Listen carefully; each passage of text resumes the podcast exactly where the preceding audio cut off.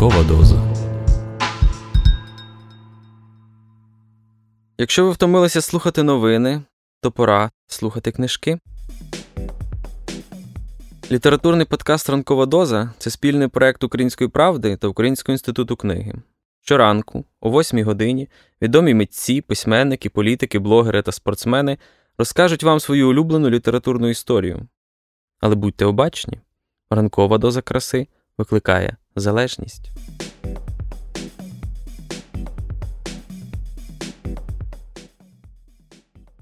Мене звати Тарас Лютий, і я хочу порекомендувати до прочитання книжку Франца Кавки. Це радше оповідання, яке називається Перевтілення або перетворення. Книжка, яка розповідає про те, як іноді те фантастичне, що ми, чого ми часто боїмося, раптом стає нашою реальністю, внаджується в наше життя і кардинальним чином його змінює. Цю книжку я прочитав, напевно, в юності і вважаю, що враження від цієї книжки не відпускають мене дотепер.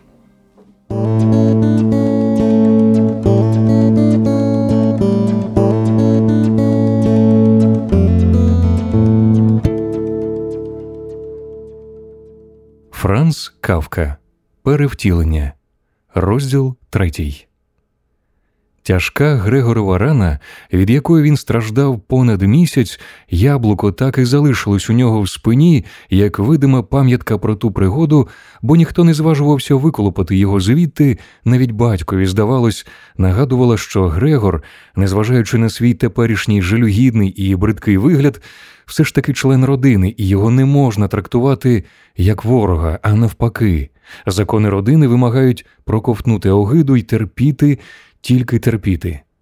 І, хоч Грегор через свою рану, очевидно, назавжди втратив рухливість і поки що, навіть щоб перейти кімнату, гаяв, мов старий каліка, не одну хвилину, про лазіння по стінах уже годі було й думати, та за погіршення свого стану він одержав цілком достатню, як на його думку, винагороду.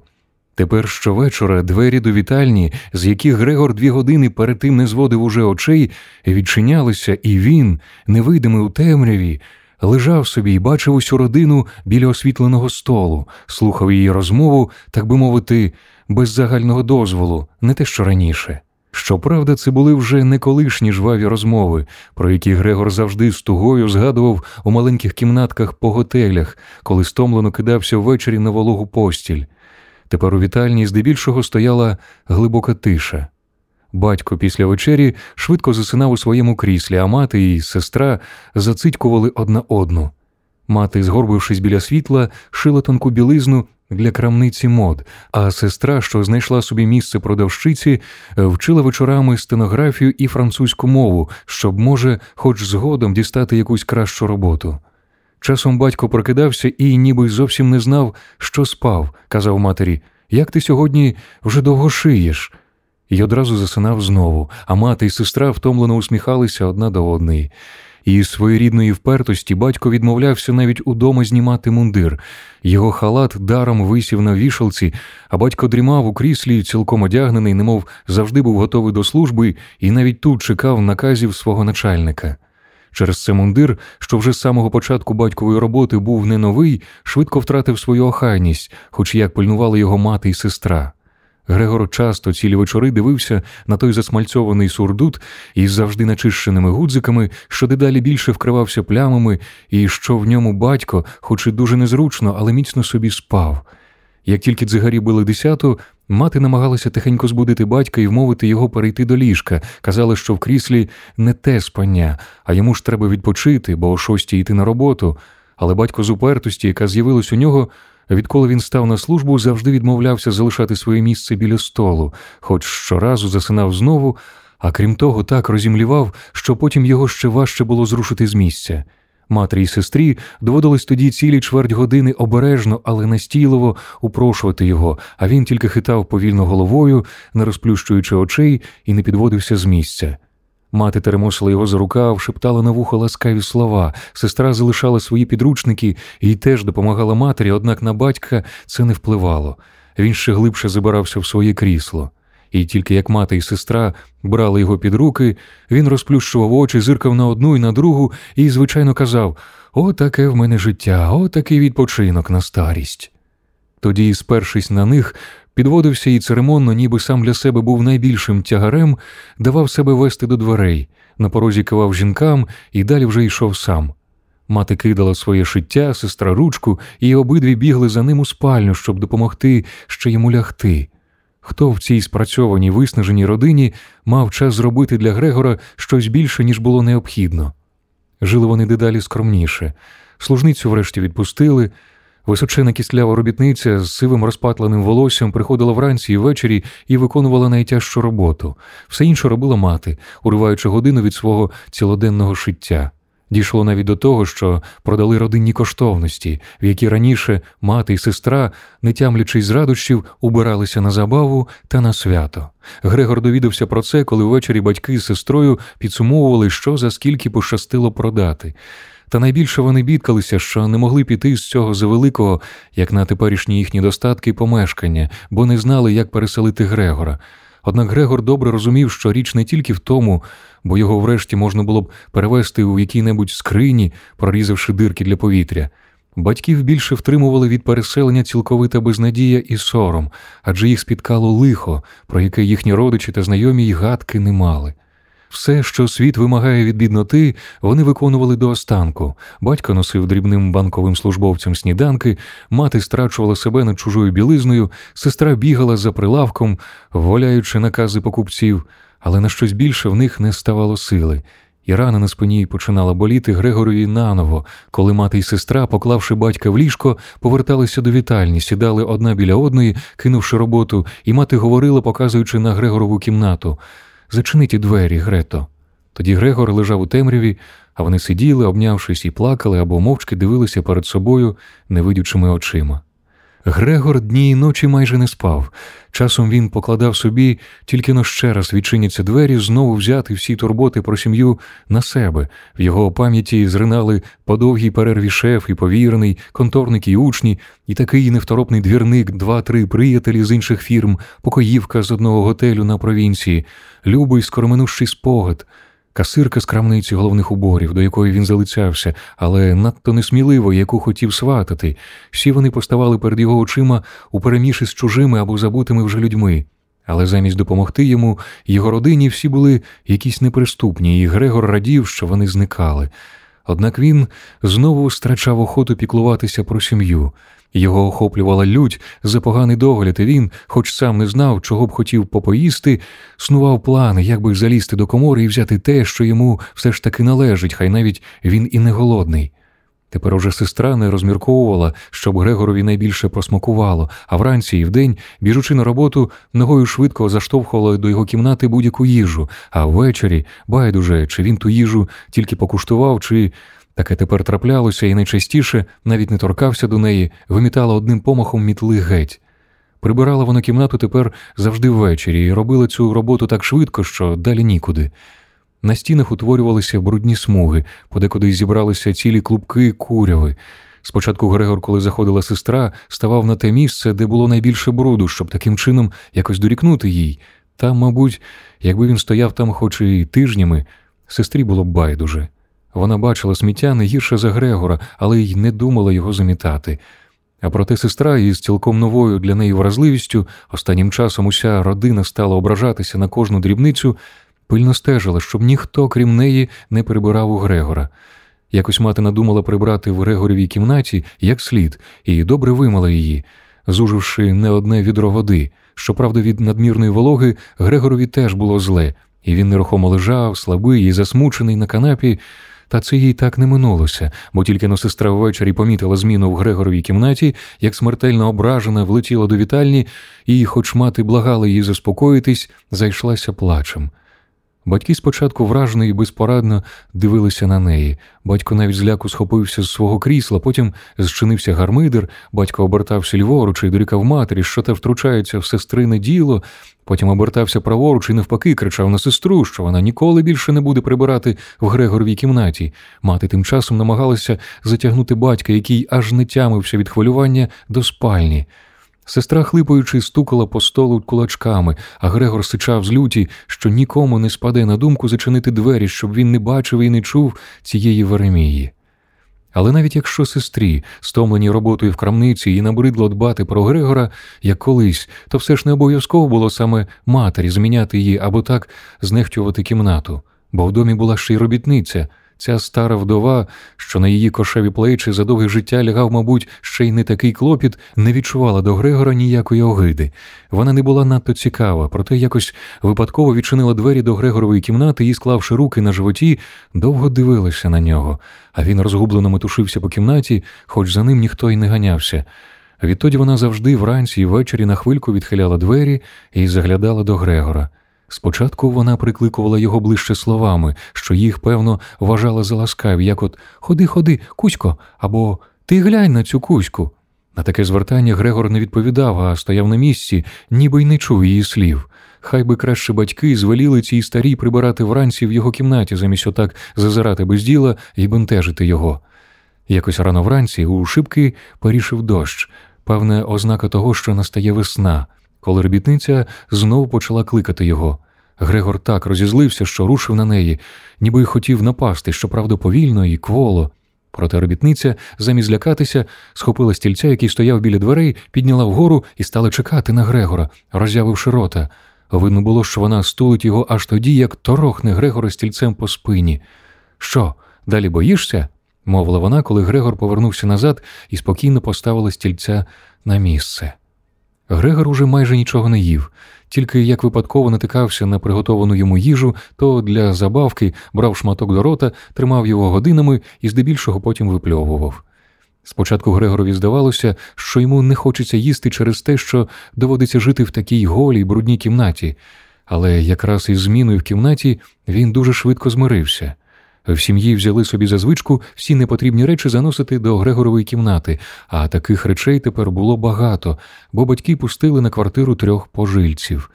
Ці перші пожильці, всі три вони мали широкі бороди. Грегор якось підгледів у шпарку від ключа, вимагали, щоб усюди було дуже охайно, не тільки в їхній кімнаті, а й у цілій квартирі, коли вже вони мають тут мешкати, і особливо на кухні.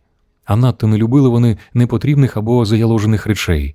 До того ж, майже все, що їм треба, пожильці привезли з собою, тому багато зайвих речей, які не можна було продати, але яких батьки й не хотіли викинути, помандрувало до Грегорової кімнати. Навіть ящик на попіл і ящик на покидьки з кухні. Все, що зараз не було потрібне, робітниця швиденько несла просто до нього.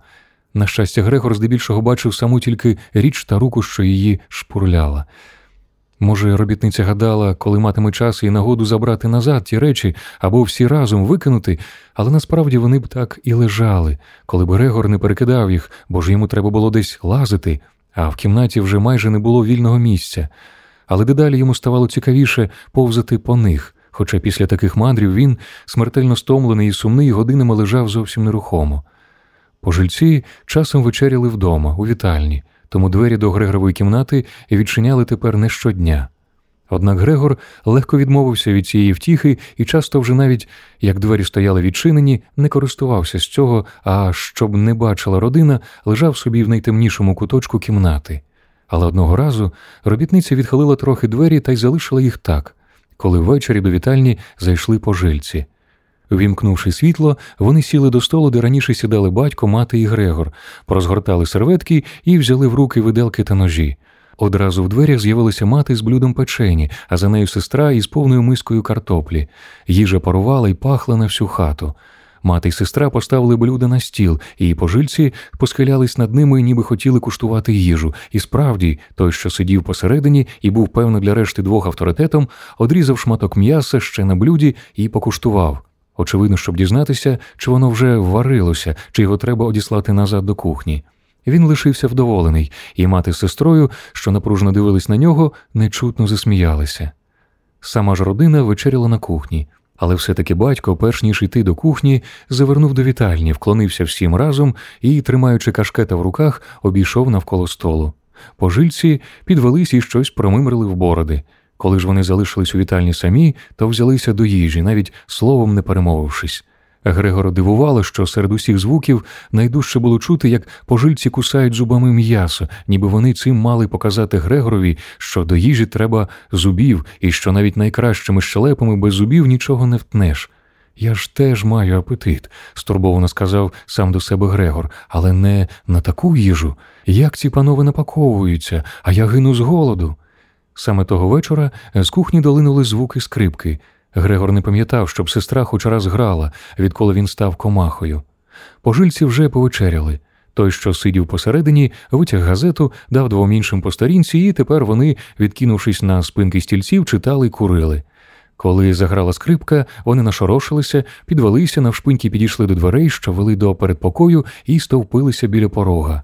В кухні, певно, їх почули, бо батько гукнув Може, вам заважає музика, то дочка зараз же перестане грати. Навпаки, відповів середній, чи не перейшла б пані грати до нас? Тут і затишніше, і приємніше. О, будь ласка, мовив батько, нібито він грав на скрипці.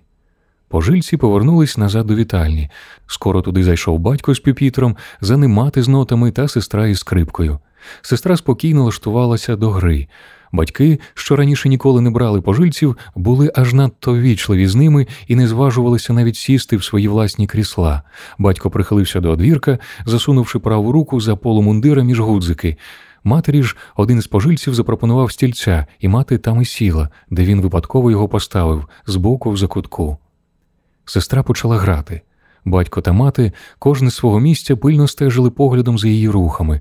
Грегор, причарований музикою, насмілився підійти трохи ближче і висунув голову аж до вітальні. Він майже не дивувався, що останнім часом так мало зважав на сім'ю, хоч раніше пишався своїм тактом.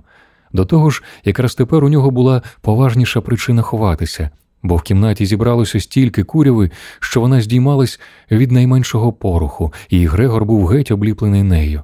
До спини та до боків йому поначіплялося ниток, волосся та різних недоїдків, а він став такий байдужий до всього, що кинув звичку лягати на спину і витирався об килим. Раніше Грегор робив це по кілька разів на день, і, незважаючи на це, він насмілився ступити до вітальні на чисту, без єдиної плямки підлогу. Щоправда, на нього ніхто не звертав уваги. Батьки і сестра були цілком захоплені музикою. Пожильці ж навпаки, зразу, засунувши руки в кишені, поставали були біля самого піпітра, так що могли й у ноти заглядати, чим, певно, дуже заважали сестрі, але скоро похнюпившись, почали стиха розмовляти і відійшли до вікна. Батько стурбовано глянув на них. Пожильці справді, бо надто виразно показували, що розчаровані грою. Вони сподівалися почути щось цікаве, розважальне, а така музика їм набридла, і терплять вони весь цей театр тільки з чемності. Найбільше видно було їхнє роздратування з того, як вони пускали ротом і носом дим, курячи сигари, а сестра грала чудово. Вона схилила на бік голову і уважно й сумно перебігала очима по рядках нот.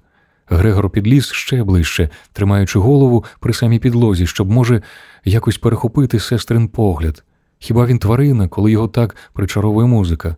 Грегорові було так добре, ніби перед ним відкрилася дорога до вимріяної невідомої поживи, і він вирішив долізти аж до сестри, смикнути її за спідницю і показати цим, що вона може зайти із скрипкою до його кімнати, бо ніхто тут так не цінить її гру, як оцінить він. Він її більше не випустить із своєї кімнати, принаймні поки житиме. Його страхітливий вигляд вперше стане йому в пригоді. Він хотів би стояти на всіх дверях зразу і сичанням одганяти напасників, а сестра хай невимушено, добровільно залишиться в його кімнаті, хай сяде побіч нього на канапі, нахилить вухо, і він тоді признається, що твердо намірявся послати її до консерваторії, і що, якби не сталося лиха, на минулий святвечір, адже святвечір, мабуть, уже минув усім би сказав про це. І хай би батьки скільки завгодно заперечували, він не послухав би їх. Сестра заплакала би від зворушення, а Грегор підвівся б їй до плеча і поцілував би у відкриту шию. Відколи сестра пішла на роботу, вона перестала носити банти і комірці. Пане Замза. гукнув середній пожилець батькові і, ні слова більше не говорячи, показав пальцем на Грегора, що помалу ліз по підлозі. Скрипка замовкла. Середній пожилець похитав головою і усміхнувся до своїх друзів, потім знову глянув на Грегора. Батько замість вигнати Грегора вважав, здавалось, за потрібніше спочатку заспокоїти пожильців, хоч вони зовсім не хвилювались, їх, мабуть, Грегор більше розважав, аніж музика.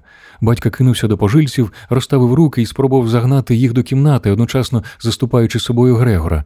Тепер пожильці справді трохи розсердились, невідомо чи тому, що батько так повівся з ними, а чи тому, що їм зразу не сказали, якого вони мають сусіду. Вони зажадали від батька пояснення, замахали руками і, схвильовано смикаючи себе за бороди, почали повільно відступати до своєї кімнати. Тим часом сестра, що зовсім була розгубилася з такої несподіванки і, опустивши скрипку та смичок, дивилася ще в ноти, ніби лаштуючись грати далі, отямилась, одним рухом поклала інструмент у пелену матері, яка сиділа на стільці, аж синя від приступу задухи, і кинулась до кімнати, до якої заткували й пожильці, вже трохи швидше, бо батько невідступно насідав на них. Видно було, як сестра вправними рухами почала наводити там лад, простирадла й подушки так і літали навколо неї. Ще не встигли пожильці зайти, як вона скінчила стелити і вибігла з кімнати. Батька, певно, знову опосіла його колишня впертість, бо він зовсім забув, що все ж таки має виявити до пожильців якусь пошану. Він наступав на них, аж поки середній гнівно тупнув ногою по підлозі. Лиш тоді батько спинився.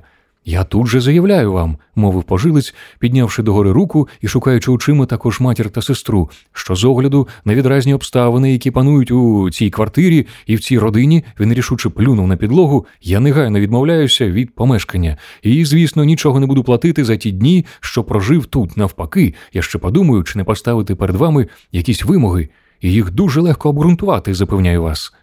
Він замовк і стояв, дивлячись прямо перед собою, ніби чекав на щось. І справді, обидва його товариші одразу ж докинили й собі ми теж негайно відмовляємось від помешкання, і всі три, хряснувши дверима, зникли в своїй кімнаті. Батько, хитаючись і мацаючи поперед себе руками, дійшов до свого крісла і впав на нього, наче лаштувався заснути, як щовечора. Але з того, як він у розпачі хитав безсило головою, видно було, що він і не думає спати. Грегор весь час лежав на тому самому місці, де його вгледіли пожильці, від розчарування, адже його так ніхто й не зрозумів, а може, ще від щоденного голоду він став такий кволий, що не міг поворухнутися. Він уже відчував, що зараз уся буря спрямується на нього і з страхом чекав на неї. Навіть скрипка, що вислизнула з материнчиних тремтячих рук і, ніби зойкнувши, впала на підлогу, не злякала його. Любі тато і мамо почала сестра і стукнула кулаком по столу. Далі так діло не піде. Якщо, може, ви цього не розумієте, то я розумію. Я не хочу називати цю потвору своїм братом, а кажу лише одне треба якось здихатися її. Ми робили все, що могли, піклувались про неї, терпіли її. Думаю, що ніхто нам нічого не зможе закинути. Вона каже щиру правду, мовив батько сам до себе. Мати, що й досі ще не віддихалась, затулила рукою рота і з божевільними очима почала глухо кашляти. Сестра підбігла до матері і приклала їй руку до чола. Батька, здавалося, сестрині слова навели на певну думку, бо він випростався і почав бавитись своїм кашкетом між тарілками, що залишилися на столі після вечері пожильців. Часом він позирав на нерухомого Грегора. Нам треба здихатися його ще раз рішуче мовила сестра, звертаючись до батька, бо мати через кашель нічого не чула. Він вас обох із світу зведе. Я вже бачу. Нам усім доводиться так тяжко працювати, а тут ще й дома ця повсякчасна муха. Я більше не здатна її витримати. І вона так гірко заплакала, що сльози закапали матері на обличчя, і та механічно витирала їх рукою. Дитино моя, співчутливо мовив батько, він сьогодні напрочу добре розумів її. То що ж нам робити? Сестра безпорадно здвигнула плечима, сльози, наче змили її впевненість. Якби він нас розумів, напівзапитуючи, мовив батько. Сестра, ревно плачучи, змахала рукою, мовляв, про це й годі й думати. Якби він нас розумів, знову сказав батько і заплющив очі на знак того, що згоден з сестрою, тоді, либонь, з ним можна було б домовитись, а так. Його треба спекатись, крикнула сестра. Іншої ради немає, тату. Тобі треба спробувати просто виконати з думки, що то Грегор. Втім, наше лихо, що ми й досі віримо, ніби це Грегор. Але ж хіба це може бути він? Якби це був Грегор, то він давно б уже зрозумів, що людям неможливо жити разом з такою потворою, і сам пішов би собі геть. Тоді в нас не було б брата, зате ми могли б спокійно собі жити далі і згадувати його добрим словом. А так, ця тварина переслідує нас, розганяє пожильців, хоче, певне, опосісти всю квартиру, а ми хай ночуємо на вулиці. Глянь, тату, зненацька закричала вона. Він знову починає. І з незрозумілим Грегорові ляком сестра навіть матір лишила, просто таки спруснула з стільця, ніби ладна була швидше пожертвувати матір'ю, ніж опинитися поблизу Грегора, і сховалась за батька. Той теж підвівся, схвильований сестриною поведінкою, і підняв руки, немов захищаючи її. Проте Грегор навіть гадки не мав когось лякати, а надто сестру. Він просто почав обертатися, щоб зайти до своєї кімнати, а що був тепер зовсім немічний, то мусив навіть головою допомагати собі, високо піднімав її, а потім бився на його підлогу і так обертався. Нарешті він спинився і оглянувся. Батько і сестра, здається, збагнули його добрий намір. Їхній страх тривав лише одну мить. Тепер вони всі мовчки і сумно стежили за ним. Мати лежала на стільці, простягнувши і заклавши одна за одну ноги. Батько і сестра сиділи поряд, і сестра обнімала рукою батька за шию. Ну, тепер вони, мабуть, дадуть мені обернутися, подумав Грегор і знову взявся до свого. Він так напружився, що ледве дихав і раз по раз ставав відпочивати. А втім, його ніхто не гонив, його полишили на самого себе. Коли Грегор обернувся, то відразу почав лізти просто до дверей. Він здивувався, що до його кімнати така велика відстань, і ніяк не міг збагнути, як він, такий слабий, так швидко подолав її. Думаючи тільки про те, як би швидше долізти, він майже не помітив, що ніхто в кімнаті не заважав йому жодним словом, жодним вигуком. Аж як Грегор уже досяг дверей, то трохи повернув голову. Цілком повернути її він не зміг, бо шия йому не гнулося, і ще таки побачив, що позаду нічого не змінилося, тільки сестра підвелася стільця. Останній його погляд був спрямований на матір, яка вже міцно спала. Не встиг Грегор переступити поріг, як двері за ним зачинили і замкнули на ключ, і на засув. Він так злякався несподіваного грюкоту позад себе, що йому аж лапки вклякнули.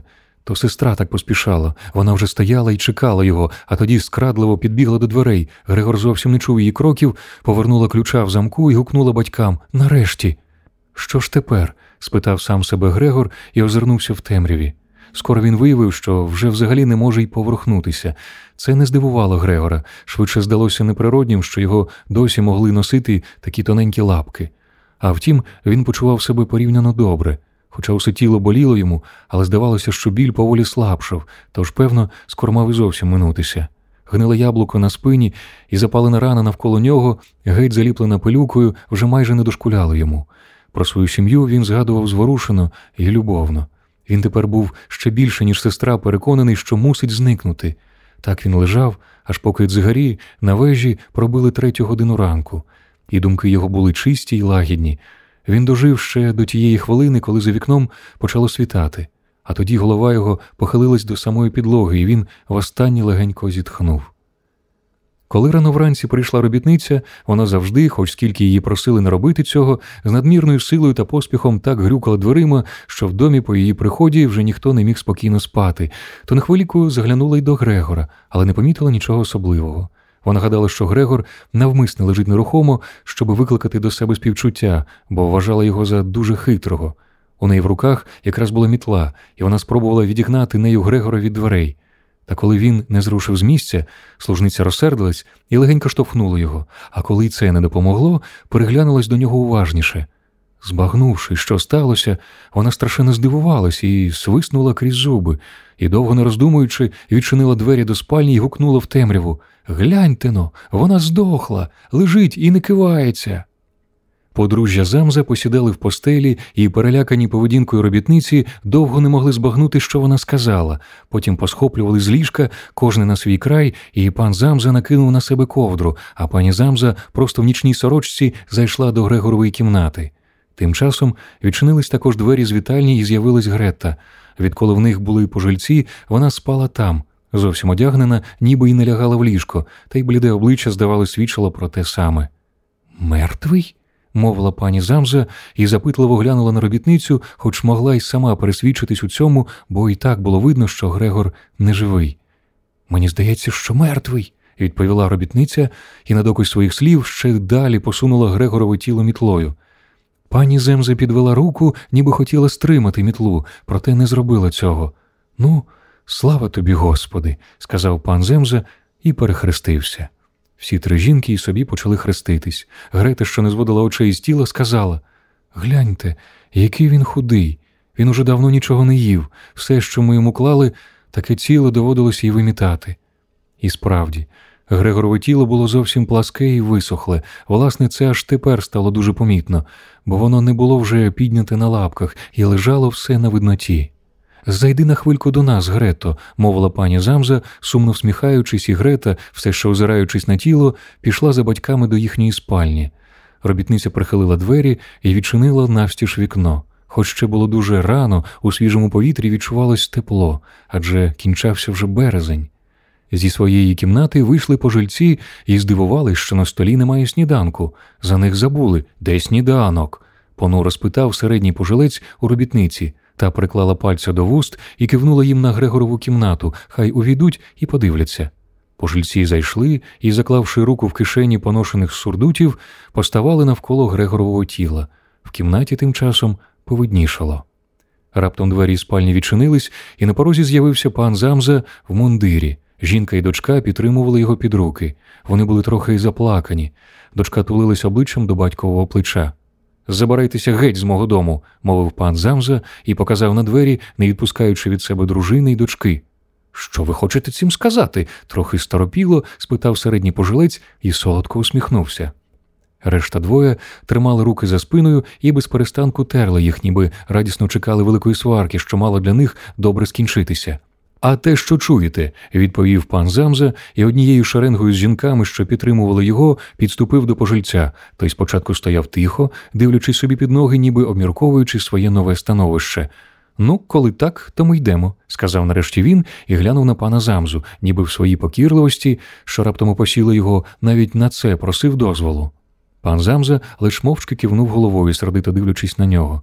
Тоді пожилець справді сягнистими кроками рушив до передпокою. Його друзі, що вже з хвилину, як перестали терти руки і уважно стежили за розмовою, потюпали за ним, наче боялися, що пан Замза перший зайде до передпокою і роз'єднає їх з ватажком.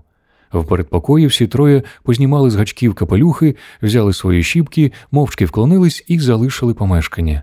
З якогось необґрунтованого, як виявилось, недовір'я, пан Замза вийшов з дружиною та дочкою на помісток.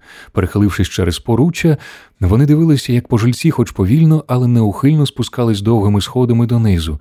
На кожному поверсі вони робили закрут, зникали з очей і за мить знову з'являлися. Що нижче вони спускалися, то менше ними цікавилась сім'я Замзи.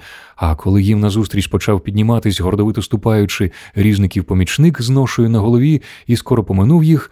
Пан Замза з родиною залишили поруччя і, ніби їм спав тягар з пліч, повернулися назад до помешкання.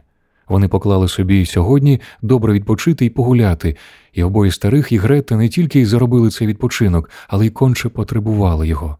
І вони сіли до столу писати три пояснювальні листи: пан Замза своїй дирекції, пані Замза замовникові і Грета господареві крамниці. Коли вони саме писали, зайшла робітниця сказати, що вже йде, бо скінчила ранкову роботу. Всі троє, схилившись над листами, спочатку тільки кивнули, не дивлячись на неї. Проте робітниця не йшла, і вони сердито підвели голови. Ну, мовив пан Замза. Робітниця стояла в дверях і всміхалась, ніби мала сповістити їм якусь велику радість, але хотіла зробити це аж тоді, коли її добре поспитають майже пряме маленьке страусове перо в неї на капелюшку, що, скільки робітниця була в них, завжди дратувала пану Замзу, колихалось на всі боки. То що ви хочете? спитала пані Замза, яку робітницю найбільше поважала. Ну, почала робітниця і зашлася веселим сміхом. Ну, вам нічого клопотатися, де діти ту погань, все вже зроблено. Пані Замза і Грета схилились над листами, ніби мали намір писати далі. Пан Замза, помітивши, що робітниця хоче розповісти все докладно, рішуче схопив її рукою. А що їй не дозволили говорити, вона згадала, що дуже поспішає, сказала ображено «Ад'ю вам!» і повернулась і вийшла, так грюхнувши дверима, що аж вікна забрищали. Ввечері ми її звільнимо. Мовив пан Замза, проте ні жінка, ні дочка не обізвалися.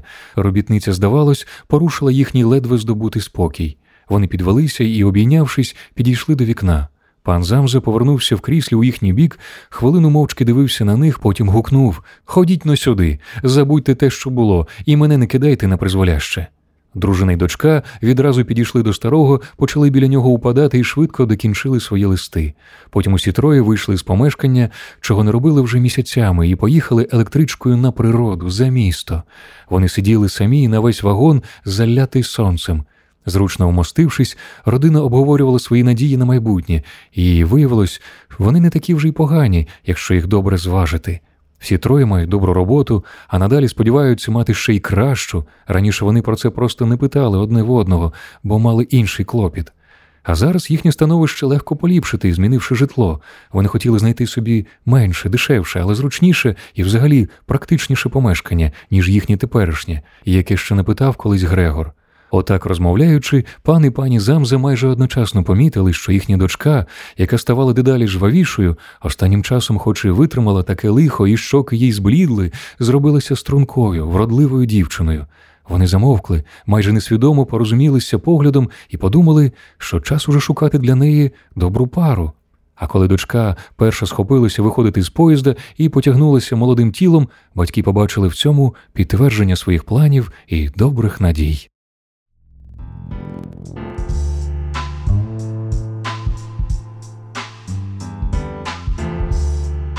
Літературний подкаст Ранкова доза це спільний проект Української правди та Українського інституту книги. Будьте обачні та обережні. Ранкова доза викликає залежність від краси.